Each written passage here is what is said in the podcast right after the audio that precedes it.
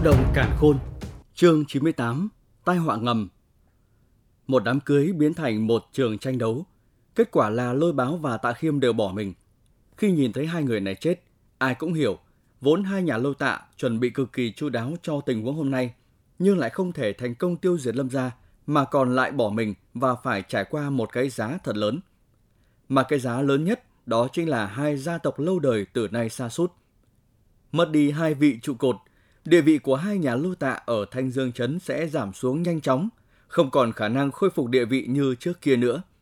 Mà hiển nhiên, trận đấu này đã làm cho danh tiếng của Lâm gia trở nên vang dội, không có ai còn dám khinh thường gia tộc non trẻ này nữa.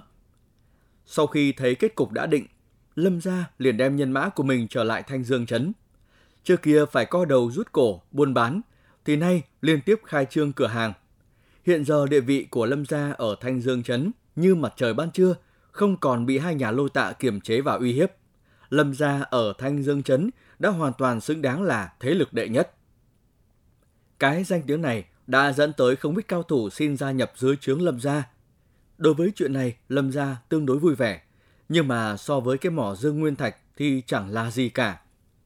Nhưng sau trận đấu với hai nhà lôi tạ, Lâm gia cũng tổn thất không nhỏ. Việc thu nạp nhân mã là điều tất yếu. Cho nên sau khi điều tra qua một chút, họ thu nhận những cao thủ có nhân thân trong sạch, thực lực của Lâm gia cũng theo đó mà được đề cao. Trong lúc đám người Lâm Trấn Thiên đang bận rộn thu xếp công việc sau trận đại chiến, Lâm Động lại trở về hậu sơn của Lâm gia trước kia.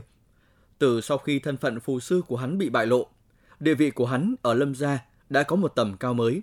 Cho dù là Lâm Trấn Thiên khi nói chuyện với thằng cháu này trên khuôn mặt già nua của lão luôn có sự yêu thương và tự hào. Đương nhiên, một thiếu niên 17 tuổi có thực lực thiên nguyên cảnh trung kỳ và nhất ấn phù sư đúng là khiến cho hắn đáng tự hào. Thành tựu như thế này cho dù ở dòng họ Lâm Thị cũng đã rất tốt rồi. Tất cả mọi người đều hiểu, lão gia tử luôn có mong muốn được trở lại dòng họ Lâm Thị.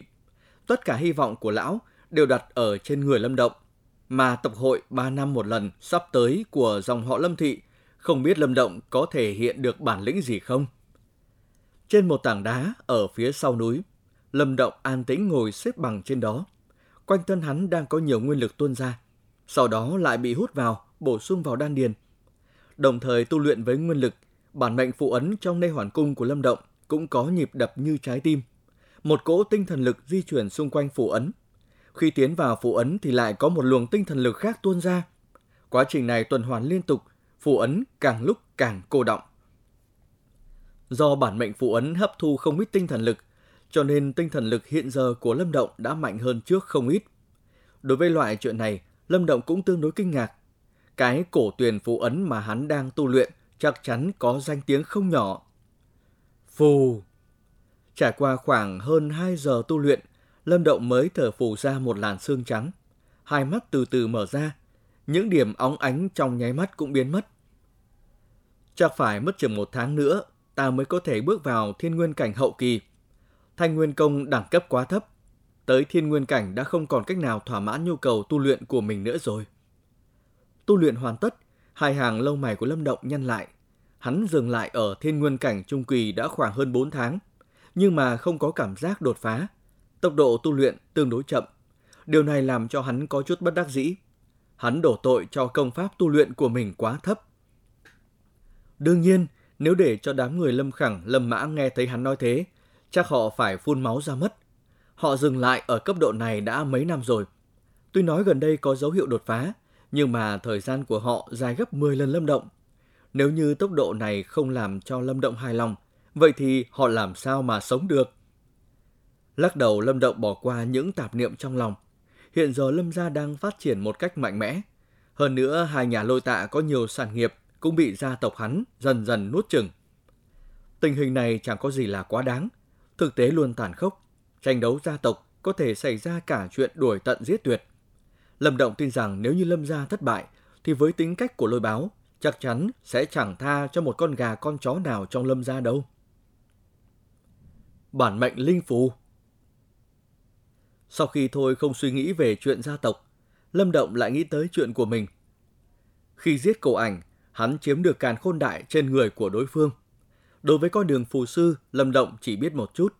Dù sao khi ở Viêm Thành, Nham Đại Sư chỉ cho hắn phương pháp tu luyện ba tầng đầu thần động thiên, cho nên đối với con đường phù sư, hắn có hiểu biết cực thấp. Nhưng mà cũng may là ở trong càn khôn đại của cổ ảnh, có một số tin tức có liên quan tới phù sư, bao gồm cả tin tức liên quan tới bản mệnh linh phù, đã khiến cổ ảnh phải thét lên kinh hãi. Bản mệnh phù ấn là cái tối quan trọng của phù sư. Chỉ có cô động được bản mệnh phù ấn mới có thể phát huy được uy lực của tinh thần lực, mà bản mệnh phù ấn lại phân chia thành những cấp bậc đặc biệt. Theo như tin tức trong này ghi chép, thì bản mệnh phù ấn có 3 loại cấp bậc đặc biệt.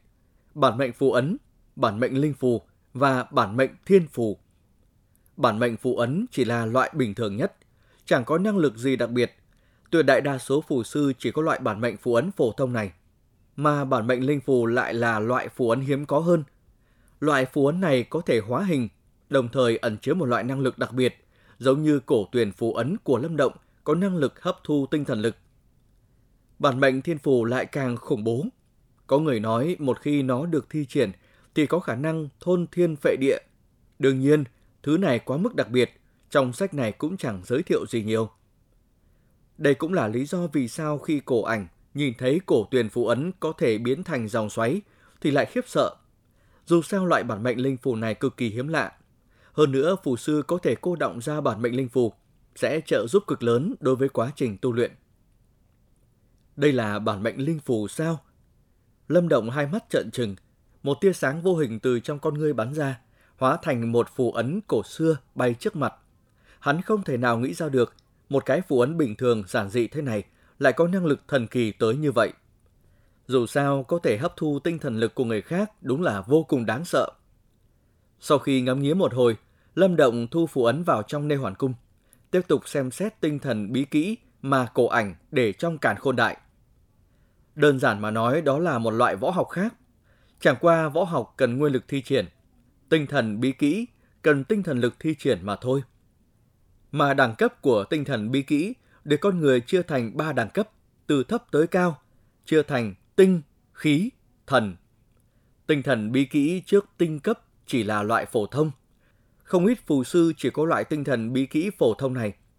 Trước kia, khi cổ ảnh thi triển hóa thần châm, tuy rằng nghe vô cùng hoành tráng, nhưng nó cũng chỉ là tinh thần bí kỹ phổ thông mà thôi. Tinh thần bí kỹ cường đại không phải muốn có là có. Con đường phù sư quả nhiên là vô cùng bí hiểm. Lâm Động nhíu nhíu hai mắt, sau đó lấy càn khôn đại của cổ ảnh ra nhíu mày. Lần đại chiến vừa rồi tuy nói thắng hai nhà lôi tạ, nhưng mà nó cũng để lại một tai họa ngầm rất lớn. Cái tai họa ngầm này đương nhiên là viêm thành huyết y môn. Lâm Động giết phó môn chủ của huyết y môn. Một khi việc này truyền ra ngoài, với phong cách hành sự của huyết y môn thì họ sẽ không bỏ qua. Chuyện này cũng chính là một hòn đá đè nặng trong lòng của Lâm Trấn Thiên và những phần tử nòng cốt của Lâm gia. Tuy nói bên ngoài họ không biểu hiện, nhưng Lâm Động cũng biết bọn họ có chút lo lắng. Huyết y môn báo thù không đơn giản như hai nhà lôi tạ. Dù sao huyết y môn cũng là một thế lực ở Viêm Thành. Thực lực này so với hai nhà lôi tạ thì lớn hơn gấp nhiều lần. Lâm gia lần này phải đối mặt với một nguy cơ tồn vong thực sự. Nếu điều đó xảy ra, thì cái thế đang quật khởi của họ sẽ bị tan tành mây khói. Thanh Dương Trấn có không ít thế lực đều biết. Mặc dù Lâm gia hiện tại đắc ý nhất thời, nhưng không có mấy thế lực kéo tới bày tỏ giao hảo. Lâm gia đắc ý chắc cũng chỉ trong một thời gian ngắn mà thôi. Huyết y môn giống như một thanh lợi kiếm treo trên đầu của Lâm gia. Hơn nữa, thanh lợi kiếm này nhất định sẽ chém xuống. Đây không phải là tình huống mà Lâm Động muốn thấy. Thở sâu một hơi, Lâm Động nắm chặt hai tay, đối mặt với những thế lực có danh tiếng ở Viêm Thành. Hắn cảm thấy một cỗ áp lực cực lớn. Bất kể là ai muốn diệt Lâm gia ta, cũng phải trả giá bằng máu. Lâm Động mím chặt môi, hàn mang trong mắt hiện lên. Đúng như Lâm Trấn Thiên nói, Lâm gia họ là một khối xương cứng, ai muốn gặm cũng phải có tâm lý chuẩn bị gãy răng. Chuyện các bạn đang nghe được sản xuất từ kênh youtube Đọc Đọc Nữa Đọc Mãi. Chương 99 Chuột trong thạch phù Trong một gian phòng đèn đuốc sáng trưng, bầu không khí trong phòng này có chút áp lực. Đám người Lâm Trấn Thiên và Lâm Khiếu đang ngồi trong đó, sắc mặt có vẻ nghiêm túc. Phụ thân, những sản nghiệp mà Lâm gia trước đây phải kinh doanh giấu giếm này sắp được khai trương rồi, chắc cũng nhanh đi vào quỹ đạo thôi. Lâm Khiếu nhìn thoáng qua Lâm Trấn Thiên đang mang sắc mặt nghiêm trọng, thấp giọng nói. Ừ. Lâm Trấn Thiên có chút không yên trong lòng gật đầu. Một lát sau, đột nhiên lão ngẩng đầu nhìn về phía đám người Lâm Khiếu, khẽ thở dài. Vốn tưởng rằng sau khi đánh bại hai nhà lôi tạ, tình hình của Lâm gia chúng ta sẽ khá hơn một chút. Không nghĩ tới chúng ta lại trêu chọc vào huyết y môn. Phụ thân là do Lâm Động lỗ mãng, do con dạy dỗ không nghiêm. Lâm Khiếu trầm mặc chợt nói. Hắn biết việc này đã làm cho đám người Lâm Trấn Thiên suy nghĩ rất nhiều. Dù sao huyết y môn cũng có thực lực vượt xa hai nhà lôi tạ. Không liên quan tới động nhi. Cổ ảnh trời sinh tính tình tham lam hung ác. Cho dù có thả hắn trở về, hắn cũng mang tai họa tới cho chúng ta.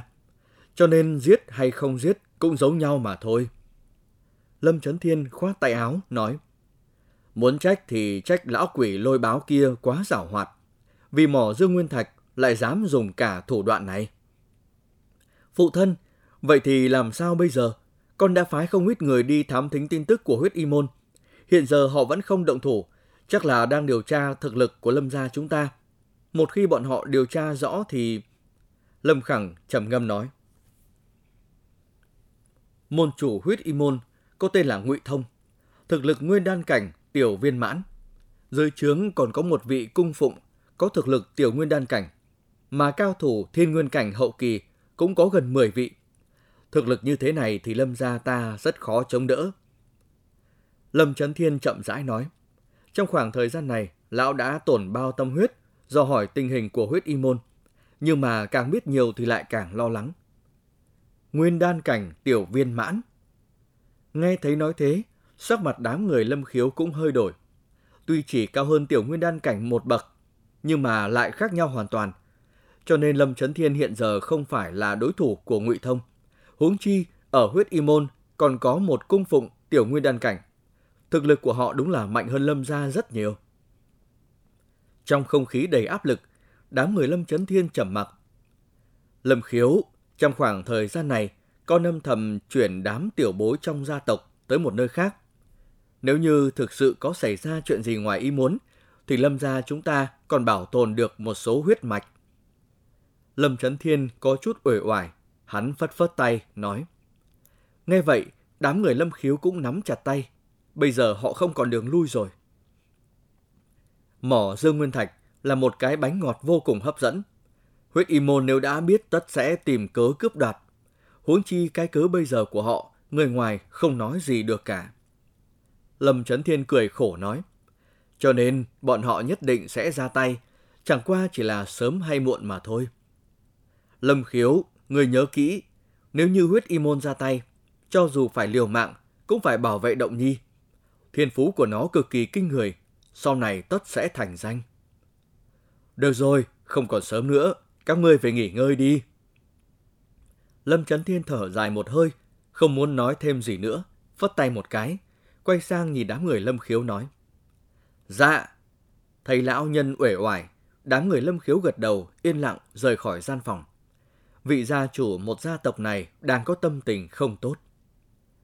Khi đám người Lâm Khiếu rời đi, thì ở trong một gian phòng trong hậu viện, Lâm Động đang ngồi xếp bằng ở trên giường, cũng chậm rãi mở hai mắt ra. Lấy thực lực của hắn bây giờ, có nghe trộm cũng không ai có khả năng phát hiện.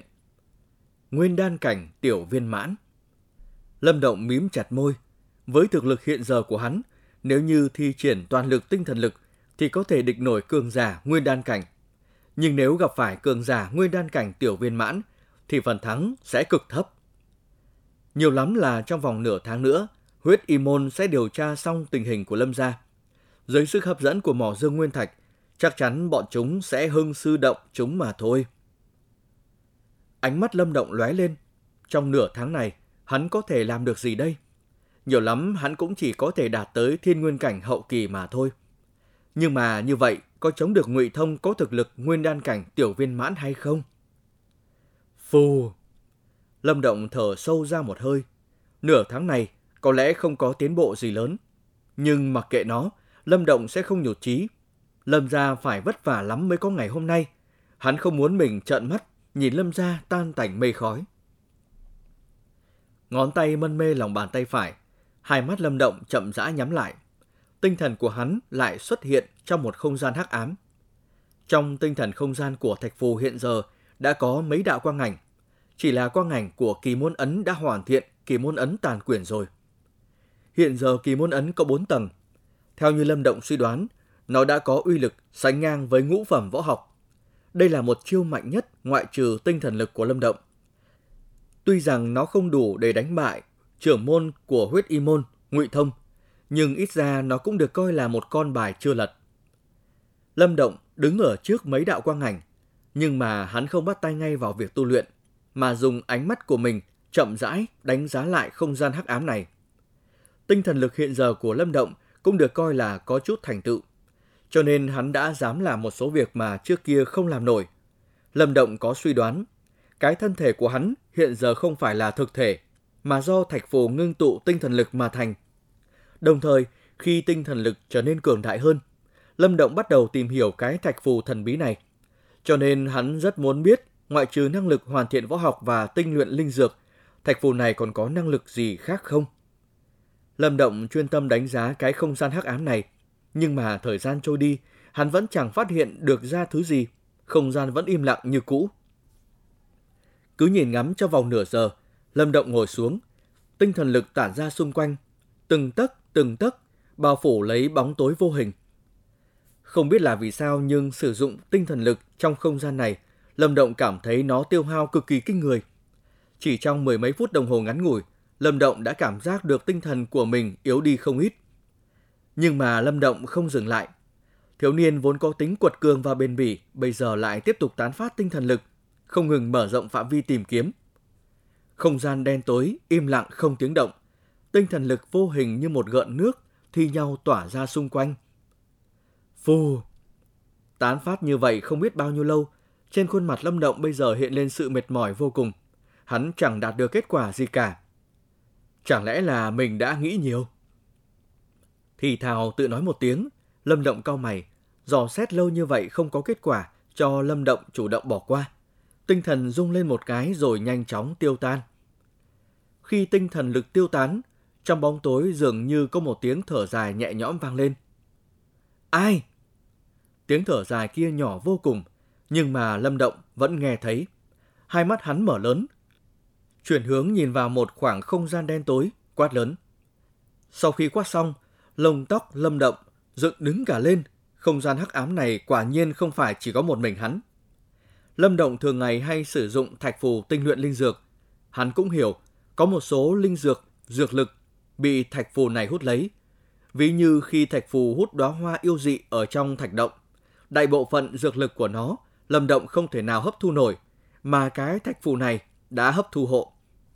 Điều này đã dấy lên sự nghi ngờ trong lòng Lâm Động, mà đây cũng chính là một nguyên nhân khiến Lâm Động quyết định dò xét thạch phù này.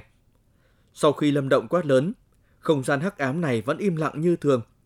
Tình cảnh này giống y trước khi có tiếng thở dài.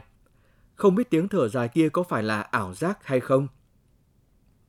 Nhưng mà Lâm Động không cho rằng đây là ảo giác. Hắn nghiêm túc nhìn vào một khoảng không gian hắc ám. Tinh thần lực nhanh chóng ngưng tụ ở trước mặt, biến thành một loại vũ khí dài bắn thẳng vào khu đó, giống như cầu ảnh thi triển hóa thần châm. Tuy rằng đây chỉ là một tinh thần bí kỹ phổ thông, nhưng mà hiện giờ Lâm Động đâu có biết gì ngoài cái bí kỹ này. Nếu như không hiện thân, ta sẽ công kích. Hóa thần châm lóe sáng, chậm rãi di chuyển vào khu vực không gian hắc ám đó. Lâm Động vẫn không thấy động tĩnh gì. Hai mắt hắn lóe lên, không hề do dự, trực tiếp thôi động hóa thần châm bắn vào trong đó. Vù! Khi hóa thần châm bắn vào trong đó, có một đạo hào quang hiện lên trong bóng tối. Sau đó nhanh như chớp, bỏ chạy vào sâu trong bóng tối. Còn muốn chạy? Nhìn thấy cảnh tượng này, tinh thần lực của Lâm Động như một sợi dây vô hình thoáng cái đã đuổi theo đạo quang ảnh kia, tóm lấy nó rồi kéo lại. Bịch! Đạo quang ảnh kia rơi xuống cách hắn không xa lắm.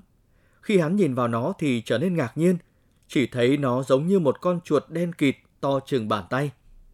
Mà để cho được Lâm Động cảm thấy khiếp sợ là, vậy hắc thử nhỏ tiểu trong ánh mắt, nhưng không khàn khàn, ngược lại là đầy dẫy một loại cực kỳ nhân tính hóa tức giận. Đây là con gì? Nhìn thấy con chuột đen kịt kia, Lâm Động nhịn không được nhẹ hít một hơi. Chuyện các bạn đang nghe được sản xuất từ kênh YouTube Đọc đọc nữa, đọc mãi.